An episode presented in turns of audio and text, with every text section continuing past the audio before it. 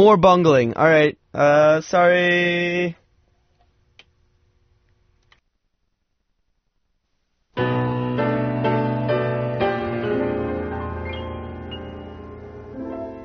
blue skies smiling at me. Nothing but blue skies do I see.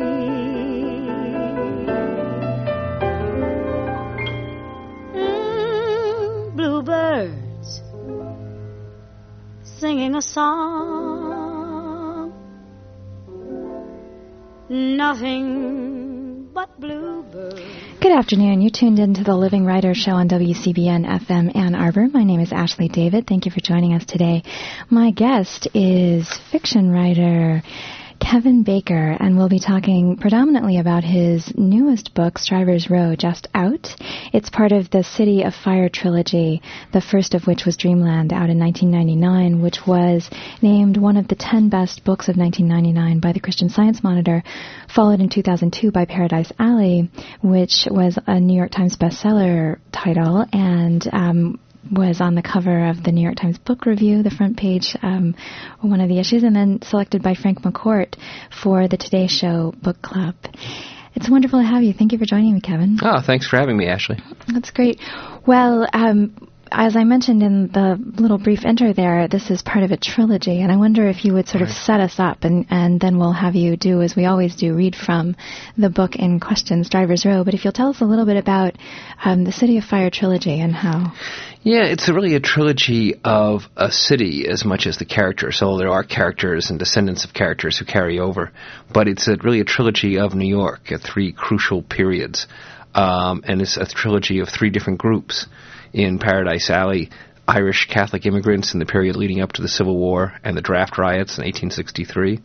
And in uh, Dreamland, it is mostly Jewish immigrants in the Triangle and the Triangle Shirtwaist Fire, uh, as well as the, the, development of Coney Island, the first amusement parks in the world.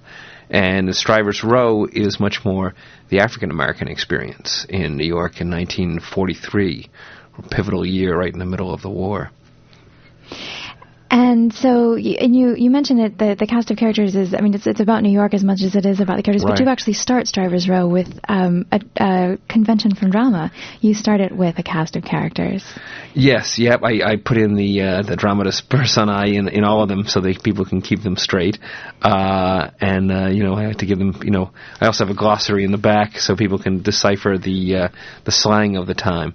I like to try to you know give the readers as much of a hand as possible. And one of the char- one of the main characters in this book, Jonah Dove, is the mm-hmm. grandson of one of the characters from Paradise Alley, the second book. So you, they do sort of That's weave correct. through. Yeah, uh, Jonah's uh, grandfather and father are in Paradise Alley. Billy Dove, which was the n- actual name of one of the very first escaped slaves to live in Central Park in New York, in a black village that used to be there. Um, and his son Milton Dove were in Paradise Alley. And now in Strivers Row, Milton is still alive. He's in his 90s, uh, and he has started one of the leading churches in Harlem. And Jonah has taken has inherited the pulpit from him, although he feels uh, vastly uh, inadequate to that task. Well, you start the book with the character Malcolm, and I wonder if you would right. read a little bit from the book, and, and then we'll talk about the ways in which you are weaving historical, real historical folks in with the, the fictional narrative. Sure. This is uh, Malcolm Little, the other main protagonist, uh, later to be better known as Malcolm X. And this is him uh, thinking back when he's in his uh, stepsister's house in um, in Boston, thinking back on uh, events that took place in Michigan uh, a little while before. He thought about the rabbits sometimes, lying awake at night in the little room in Ella's house under the eaves. It had been back in West Lansing when he was twelve years old, just after his mother had taken ill and they had all been split up. A Sunday afternoon in the late fall, nearly winter, the smell of something burning off in the distance the men and boys walking through the yellowed grass, holding the straining dogs tight on their leashes. Malcolm was walking with Mr. Gohannes and Big Boy, dangling the 22 off his hip, trying to whip it all about like he'd seen the gunfighters do in the western serials. He held it to his eye and aimed it here, there, even at the backs of the men around him, until one of them turned and caught him at it. You watch that gun, boy, he scolded. Don't you be pointing it at nobody. Malcolm had dropped his head down, holding the gun steadier, glancing up furtively now at the other men to see if they had noticed his shame. All of them darker than he was, their skin the color of burnt coffee or railroad coal, faces lined and creased like worn car seats. Wearing their field overalls and work boots, redolent with the scent of men's sweat and dirt. Some of them with their boys next to them, wearing their hand, handed, sorry, wearing their handed-down overalls, faces exactly the same, only smoother, as if all the creases had been ironed out. Their ragged hair knotted up in burrs and tangles, like the farmers they were, and would always be. Get ready now, Mr. Gohannes told him, his voice urgent, though still kindly. Right about here. The men stopped at the edge of an open field. At its far end, Malcolm could make out a tangled clump of bent scrub trees and thorn bushes. The men looked at each other, a few of them nodding solemnly. Then they let the dogs go and began to fan out, kneeling in the high grass. Here they come now. The loose dogs had run straight toward the thicket, baying and scuffling their way in past the lowered tree branches. There was silence for a few long moments, then the renewed sound of pounding feet as the first rabbits flew out from the bushes. Lean, gray winter hares, leaping ahead with their eyes wide and their long ears back, the dogs scrambling after them. Easy now, the man nearest to, Malcolm, to Malcolm whispered tenderly to his son, a boy younger than Malcolm was, toting a shotgun. Let them come back. Leaving the hound still immersed in the brambles, the hares made a wide, panicked bolt around the perimeter of the field. Running so fast and hard that Malcolm thought they must surely escape, the only sound their powerful, widened winter feet thumping softly over the grass. He could not understand why the men hadn't fired, all these old, slow, black men, still staring out from the bushes, and he rose as if to run after the rabbits. But then he felt Mr. Gohannes's hand on his arm, pulling him back down, and sure enough, the hares turned and headed back, toward their hidey holes in the thicket. Now! the man next to him exclaimed, and his boy fired the crude old shotgun. The blast knocked him flat on his back, but the birdshot picked off one of the galloping hares in midair, flipping his thin gray rabbit body head over heels, leaving him to twitch and heave on the ground. Thank you. Now, you you said that the the character Malcolm Little is later to be known as Malcolm X, um, a quite famous historical figure. Um, Yeah. How do you work with um, fictional characters and, and made-up characters in the context of um, this trilogy is historical fiction, what we call the historical fiction?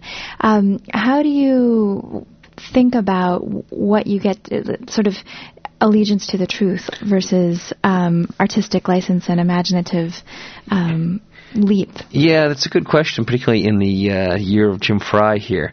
Um, and in this book, I have, you know, in, in the previous books, I have real historical characters appear, but they're not really major characters. This is the first time I've really trying to take on a major American character in in Malcolm X. Um, but what I wanted to do was take, you know, what really struck me and inspired this book to a great degree was Malcolm's autobiography, which is a great, iconic American text, of course. But it's- also a classic conversion text and a bid for power. You know, he's saying in this that I've I have been the lowest of the low.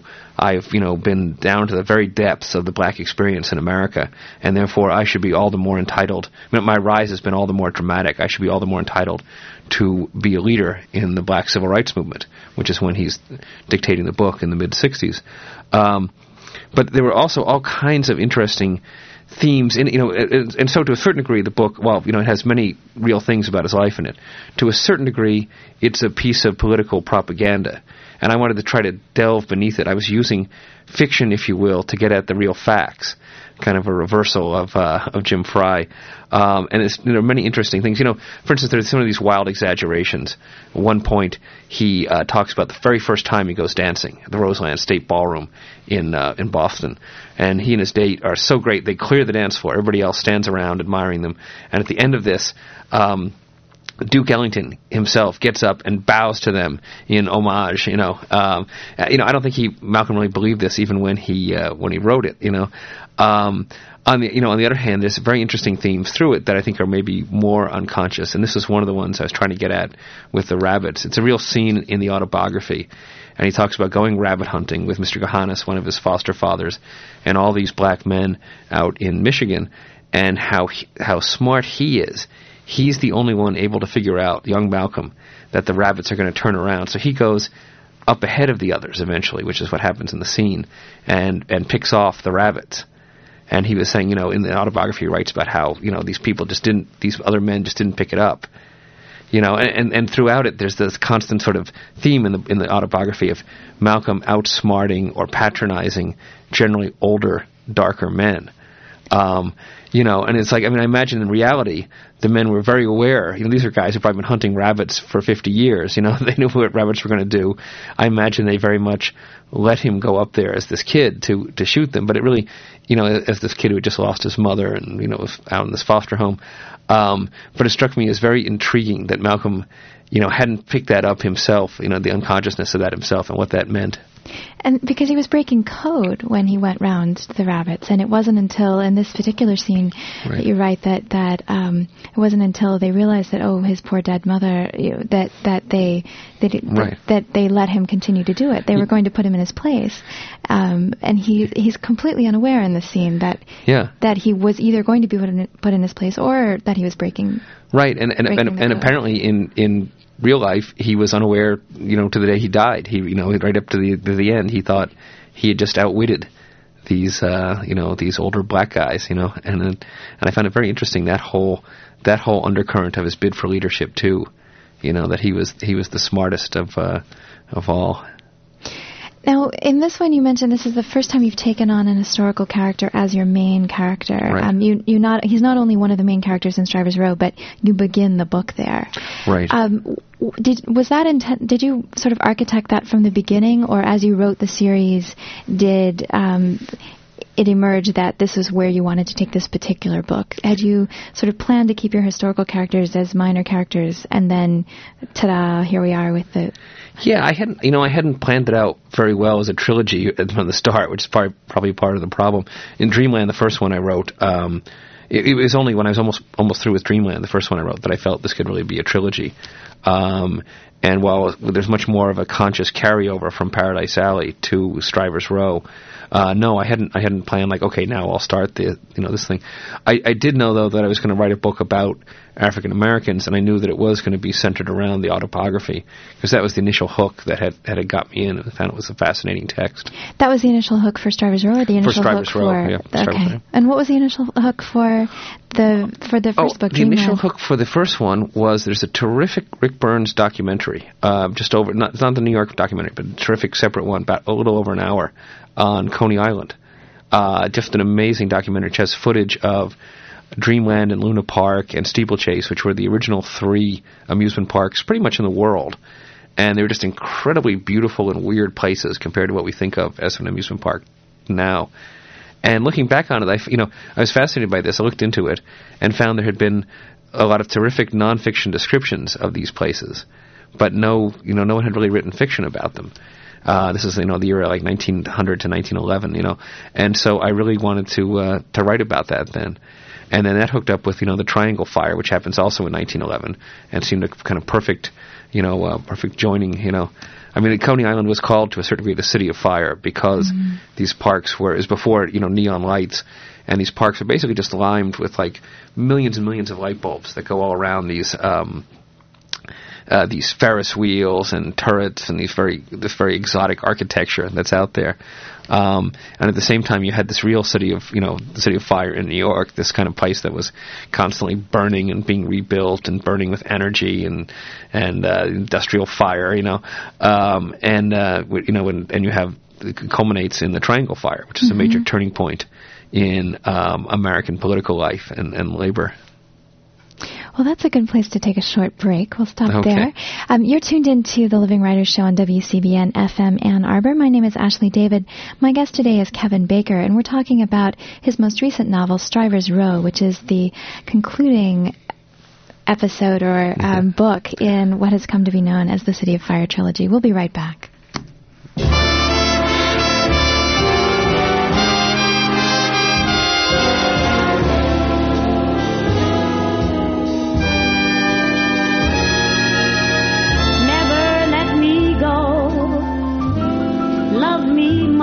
Much if you let me go. Life would lose its touch. What would I be without you? There's no place for me without you. Never let me go. I'd be so lost if you went away. There'd be a thousand hours in the day. We're back. You're tuned into the Living Writers Show on WCBN FM Ann Arbor 88.3. My guest today is writer Kevin Baker, and we're talking about Strivers Row and the City of Fire trilogy. Um, you're with us from New York, um, Right. but you are not from New York, is that right? I was born in New Jersey, grew up in Massachusetts, but I've uh, lived in New York now for almost 30 years. So, okay, so you can you, so you I can call guess I'm a New Yorker. Yeah, we'll Uh, call you a and both Yorker. both my parents were born in the city. Uh, my mother was born in Washington Heights. Excuse me. My father was born in the Bronx. So um, yeah, so I have kind of a You can kind of a call background there. home, Yeah, yeah. so- but you, you, because you um, use Malcolm X as your main character in Strivers Row, you start out in Michigan a little bit, and so it's Right. nice to have you here. right? And there are several other scenes in Michigan too. As I go into uh, well, both, actually there are a lot of scenes in Michigan as I talk about his life Uh-huh. growing up, and then uh, also uh, flashbacks to um, Elijah Muhammad and the start of the and Wallace D. Fard and the start of the Nation of Islam in Detroit. Wow. Um, well, let's talk about a little bit about beginnings and the starts. Yeah. Um, let's talk about um, you began the City Fire trilogy because you were fascinated with Coney Island and, and the fact that and, and the the amusement parks out there and the fact that folks Right. had written nonfiction but nonfiction. Um, you work with three ethnic groups in in painting this portrait of the city. Um, African Americans, Right. Jewish Americans, and Irish Americans. Um, will you talk a little bit about and you sort of you focus on is it um, so in Strivers Row it's mostly African American. Right. Um, in Dreamland that's Uh, um, Jewish Jewish American, and then um, Paradise Alley is Irish, Irish American, yeah. There's a lot of scholarship now, or there's a Mm-hmm. beginning to be a lot of scholarship about the ways in which these three ethnic groups are in conversation with each other, um, Yeah. or not. And I'm wondering if that's sort of coincidental that you've come to those three, or or um, if you are in conversation with the the academic work that's that's happening. For example, George Bornstein here in the Department of English is very interested in working Ah, okay. with these three um, ethnic groups in his um, current scholarship. They really struck me as the kind of dominant ethnic groups. I mean, you could easily write a trilogy too about uh, the Italian, Chinese, and German immigrant experiences, which would also be you know fascinating. But you know, I think you'd be hard pressed to come up with three groups who had more of an influence on American culture, politics, everything than Irish Jews, blacks, you know, um, and a lot of, and because they were all these urban peoples, you know, settled in cities such as New York, a, lot of interaction, both for better or worse, between them. Um, you know, it, it really, I think the common theme in this trilogy is the different folkways with which these groups force their way into what was a very Protestant, very Anglo country originally that, that didn't want them here by any means, any of them. Um, even though they had brought Africans over, you know, right from the beginning, uh, they, you know, they did not want these other people here, and they certainly didn't want them to have a voice in what was going on. I think it's one of the great stories of democracy, maybe the story, as to how they each kind of use these different ways to force their force their way in and uh, insist on having a voice. When you talk about in your in thinking about um, how you would begin or work through this trilogy, the terrible crucible of democracy. Right. right. Um, will you talk a little bit about that? Yeah, it was a phrase I used in Paradise Alley because the, you know, the, the crucible in that was that you had these um, Irish immigrants who were over here. Um, they had not been well treated coming over. They, you know, they were despised for being Catholic, for being poor, uh, for being, you know, these country bumpkins from Ireland. They're in New York, and you have the Civil War that that opens up here. And while millions of Irish Americans went off and volunteered and fought very well and died for the Union, um, a lot of them, you know, really resented this war. They didn't feel this was their fight. They were very apprehensive about any war that might free a lot of black slaves. You know, they had, they had taken, often by force, the menial jobs in New York and many other cities from African Americans. They'd come in there. I mean, there were about 11,000 blacks in uh, New York before the Civil War. All of a sudden, 250,000 Irish arrive.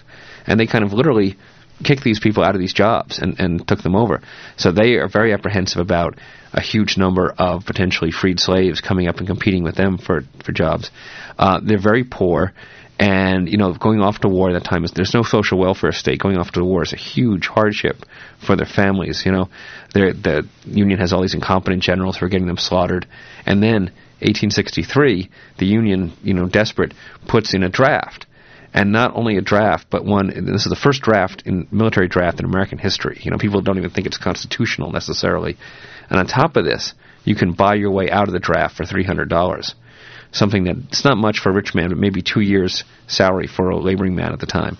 So this is really outrageous, and they're just incensed by this, and this leads to the draft riot. The, to this day, the bloodiest riot in American history breaks out in the streets of New York. Um, Irish lead this. They rampage up and down. What starts out as a riot just against the draft quickly turns into a massive Manhattan-wide lynching party, in which they attack any blacks they can find who they blame for the war and commit horrible atrocities against them.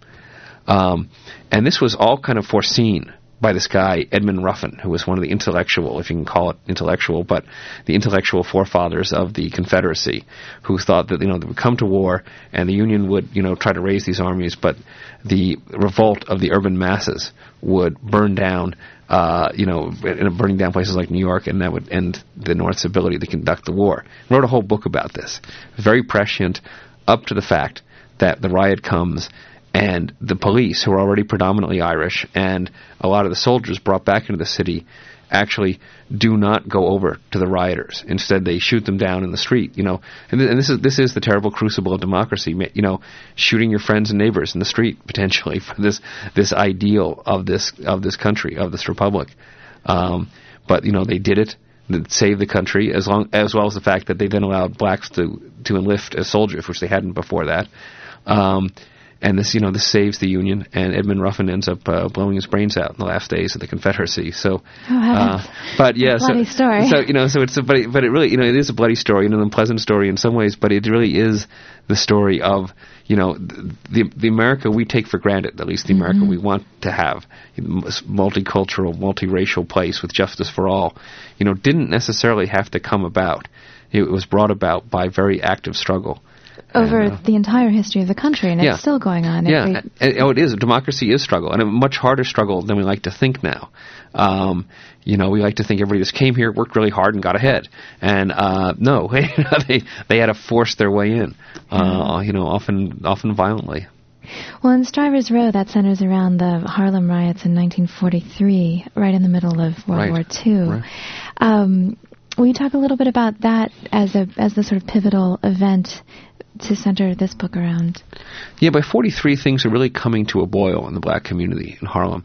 Um, you have uh, all this stuff going on. We're engaged at what was supposed to be a great worldwide battle for, for human dignity, you know, for for equal rights and equal liberties. And but at the same time, millions of young black men are being drafted. They're being sent down to these basic training camps, usually in the South. They're put under white officers who are often abusive.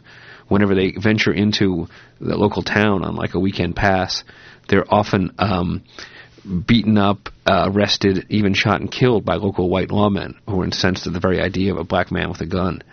Um, when they, they're, you know, they have managed to finally, um, you know, win a guarantee that they'll be able to uh, be allowed to work in the defense industry and all these jobs that are coming open now, and the, and the nation needs them. But whenever they get into these jobs, uh, you know, very often white workers will walk out and strike. They'll riot. They'll attack them. You know, riots go on in these Liberty ship plants, ironically enough, all over the country. Um, you know, and other riots start breaking out in Detroit. There's a huge riot when they try to integrate uh, housing that's been built for defense workers. Whites riot. They're backed by the police force. They're pulling black people at random off of streetcars and beating them. You know, 60 people die in this. You know, I'm sorry, 34 people die in this this riot. Like 600 are injured. Um, so you know, and, and news of all of this kind of keeps trickling back into Harlem like salt into an open wound. You know, um, Now, at this time, is Harlem? Um, a lot of Jewish uh, people moved from the Lower East Side up to Harlem. Yeah. Uh, by this time, is Harlem settled by both Jews and blacks, or Oh yeah, Harlem. Harlem is a multiracial place. Okay. I mean, but it, the, the communities are pretty segregated, but they're multi. There's a large Jewish and Italian population in, in East Harlem. Dur- in 1943. Yeah, I mean, Mayor uh, Fiorello LaGuardia, uh, the mayor, lived until right around that time when they finally convinced him to move into Gracie Mansion, the mayor's designated home. He lived in a walk-up on 115th Street in East Harlem. You know, um, so you know this is there are white people, and you know, Harlem doesn't really become kind of all black until after the Second World War. Um, and and you know today East Harlem is is mostly Hispanic, and Right. Harlem in general is becoming whiter. But um, so yeah, so this is Harlem in '43, and the, and you know some good things are happening. I mean, it's an amazingly vibrant, interesting place. You have, you know, you can go see like the greatest music ever. You know, in somebody's apartment. This is this is the uniqueness of it. You know, you have all these great black musicians, jazz musicians, and they get finished with their gigs maybe in the white clubs downtown. And they come up to somebody's rent party where they really play, and they play against each other in these cutting sessions. You know, and you can pay like fifty cents, go into somebody's apartment and see this. Well, and at the Apollo, it was very inexpensive. You could go all day. There were shows running from sort of noon to noon to two or three, four in the morning. No, Hmm. at that time as well. Oh yeah, there there are great clubs. There are you know you can go to the Savoy and all this. You know the Small's Paradise. Sorry.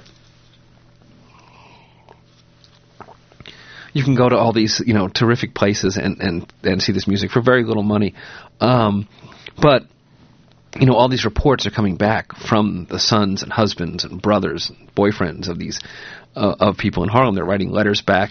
All these news reports are coming back to the radio and the newspapers of all these attacks on blacks that are going on around the country. Um, and on top of this, you know, the military authorities are kind of really afraid of white, all these white servicemen going to Harlem.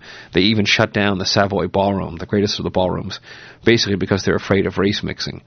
You know, so you know, blacks are still second-class citizens, even in a city like New York. You know, they're still not allowed to go into most of the best restaurants or hotels in the city. They're still being treated in this kind of Jim Crow manner, still harassed by the police. Um, and as the summer continues, and the city authorities get more and more nervous about things that are going on, they put more and more police into Harlem.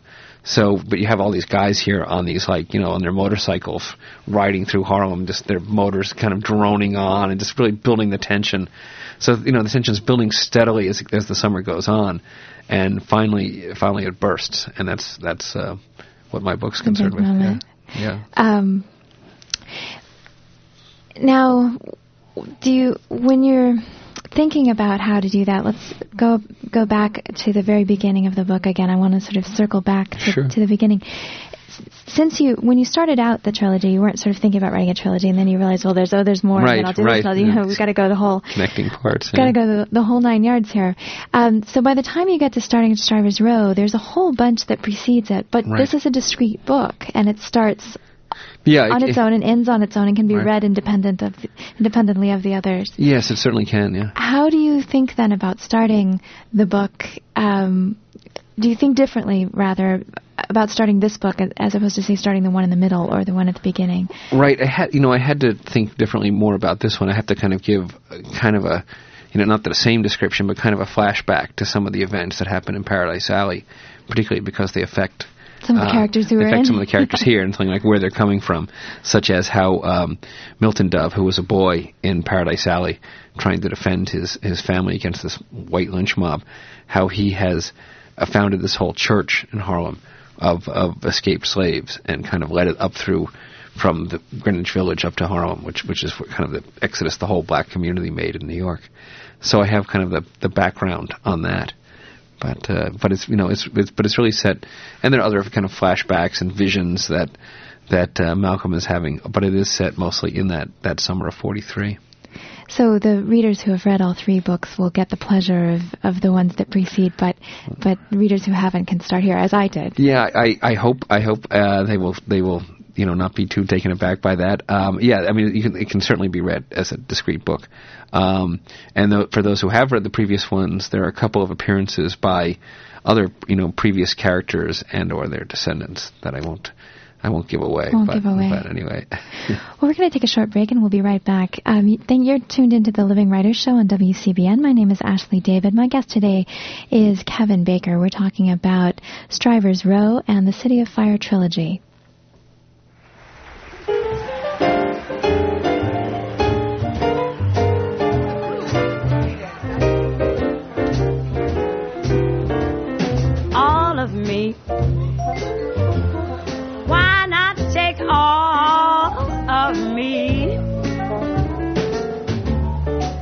You see I'm no good without you?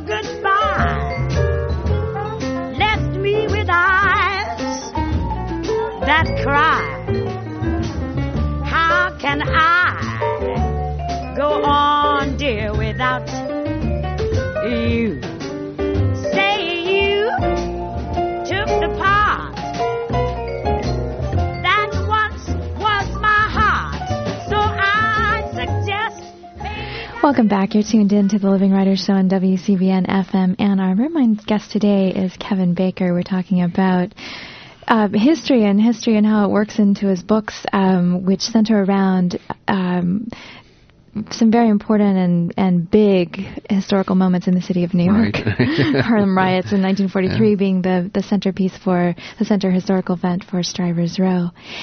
As an historical fiction writer, I wonder if you'll tell us a little bit about your background and how you got interested in writing historical fiction as opposed to um, some other kind of fiction or nonfiction, or wh- why why and how have you spent the last how well let's see I'm guessing we've got seven or eight or ten years of your life writing these these three Oh, books. These three, about about eleven years. 11 12 years. years. Yeah. Okay. So 11 or 12 years immersed in, in this particular material in, in Right. a, a city you call home, um, even though your parents are from New York and you've kind of grown up in the area and spent the last 30 years living in New York. Um, how and why historical fiction? And, and um, do you write other kinds of things as well? Yeah, I do. I mean, I, I started off writing professionally when I was 13 years old, writing uh, a schoolboy sports for a local newspaper. Had to learn to type to, to keep the job. Um, and I've done all kinds of writing over the years. Um, I consider myself uh, primarily, you know, I have a, a column for American Heritage Magazine, History Magazine. Um, you know, do a bunch of journalism from time to time. I consider myself primarily a novelist, though, and yet it, I, my career has kind of, I guess, drifted into historical fiction. I, you know, I, I kind of wish it wasn't even considered a separate uh, genre. I feel that's really, um, you know, too bad. Um, Do you I, think that's a marketing sort of category, or is yeah. it a is it a is it a um, reader category? No, it, it it you know it has become a marketing category, and and I can understand why it has, because there's plenty of really bad, you know, cliched historical fiction out there.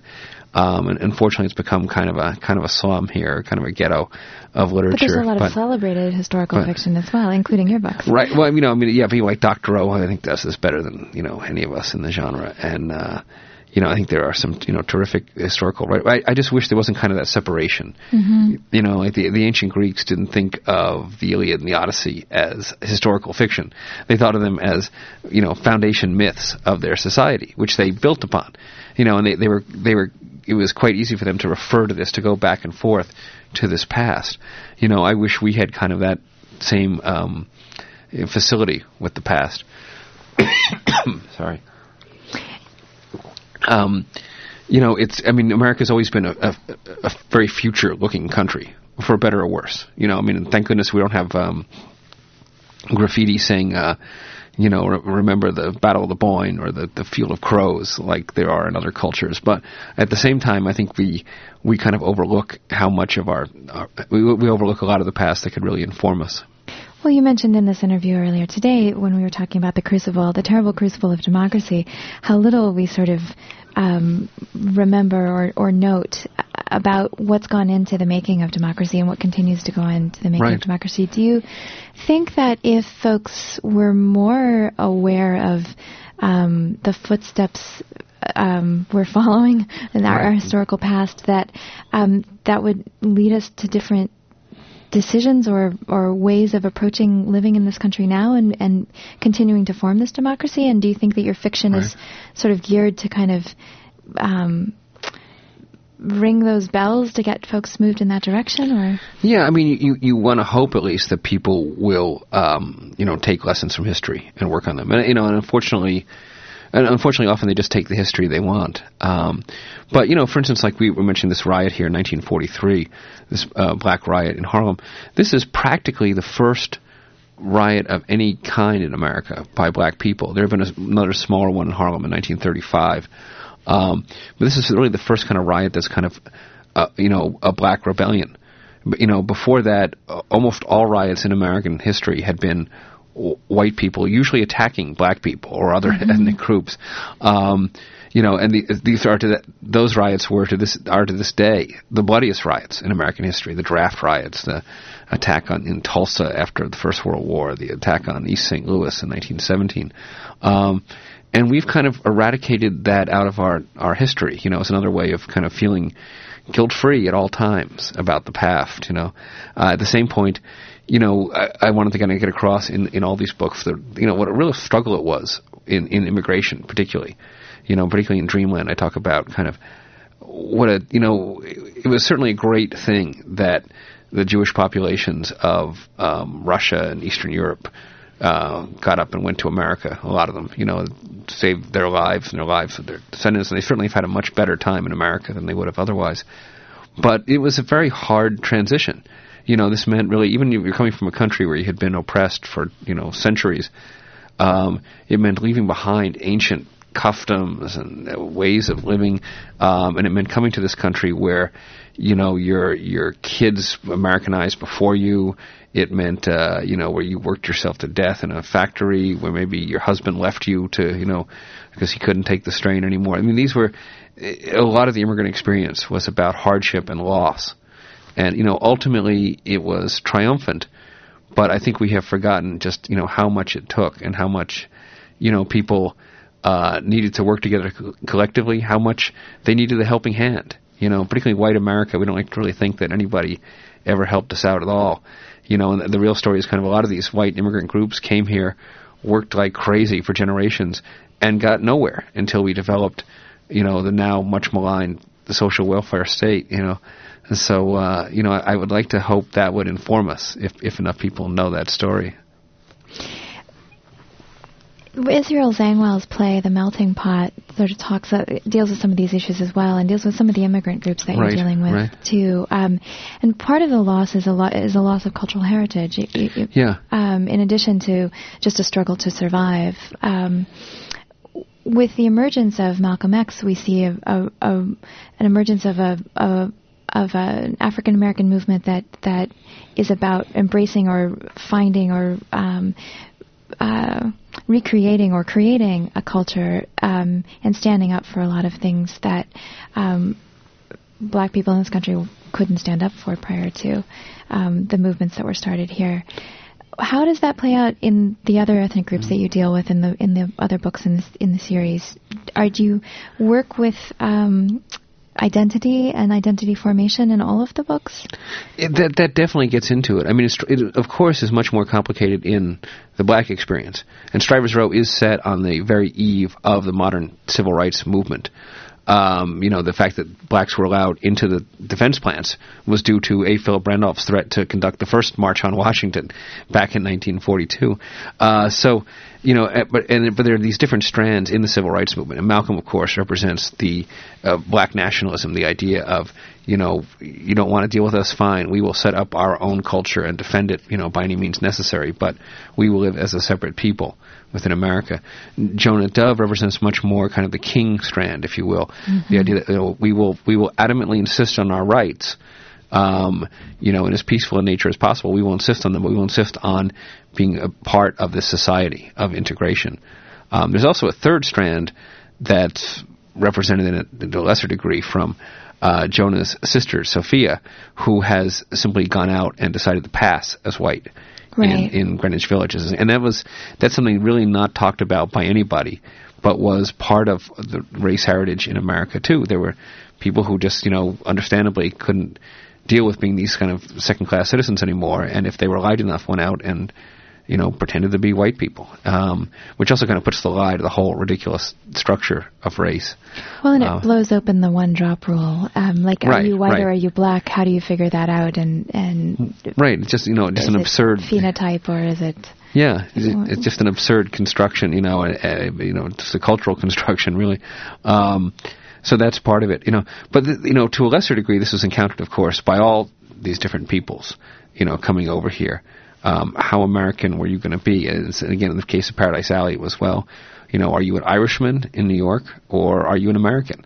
And if you're an American, here's this gun, and you got to shoot your friend and neighbor over there who's, you know, threatening to burn down the city. Um, you know, in uh, in Dreamland, it's so much these these young young women, you know, uh, these teenage girls who are working in these factories, and they start um, one of the great labor unions in in history, the ILGWU. You know, out of their refusal to kind of you know take what they're getting anymore. But that you know that's that's that's their process of Americanization, and it's you know it's thrilling, ex- it's exhilarating, but it's also leaving behind all these other things. You know, in Dreamland, there's a, a character who's a um, a father who's a who's a scholar over in over in Ukraine, and you know where this was very much in that culture there in the old world where uh, Jewish men weren't allowed to work in all kinds of professions, uh, combined with a huge emphasis and respect for reverence for scholarship. Uh, there were all these guys like him who were these kind of yeshiva bochers for you know for for years. They just became these scholars and were worshipped. Well, then they come to America, and all of a sudden, you know, that's all gone. That culture has changed. You have to scramble to make a living, and these people have no role. So he's, you know, he's terribly embittered by it. This this went on a lot. You know, it's, you know, so you have a, it's this thing that's very empowering for a lot of these women who, you know, had knew how to work and had a skill they could use in America in the garment factories. And then at the same point, you have this, you know, the, these men who feel suddenly useless. You know, they're they're rabbis who don't have a congregation. They're scholars who don't have a uh, yeshiva to go to. Um, so there's that, you know, kind of constant constant transformation and how how people have to deal with it. You know, we're we're a, we're a nation of improvisers essentially. Yes. That's a good way to put it. Interesting. Um, well, we're about we're about to the end of our Oh. time, and I want to ask you before we sign off what you're working on now and what's what's next. I have a contract to write a nonfiction uh, history of New York City baseball, so I'm looking forward to that as a little break. But I'm sure I'll be back to uh, novels and historical novels on on New York and elsewhere uh, before too long. Wonderful. Well, thank you so much for joining me today. Um, my guest today has been Kevin Baker. We've been talking about his most recent novel, Strivers Row, just out in hardback, and it's part of the City of Fire trilogy. Dreamland being the first, Paradise Alley the second, and now Strivers Row. Right.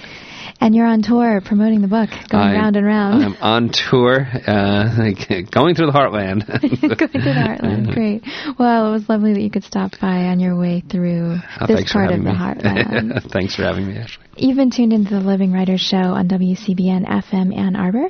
I'd like to thank you for joining us today, and I'd like to thank our engineer Chaz Barrett for doing a wonderful job as always. Please stay tuned to WCBN FM Ann Arbor, and thanks also to the folks who have um, donated during our Pledge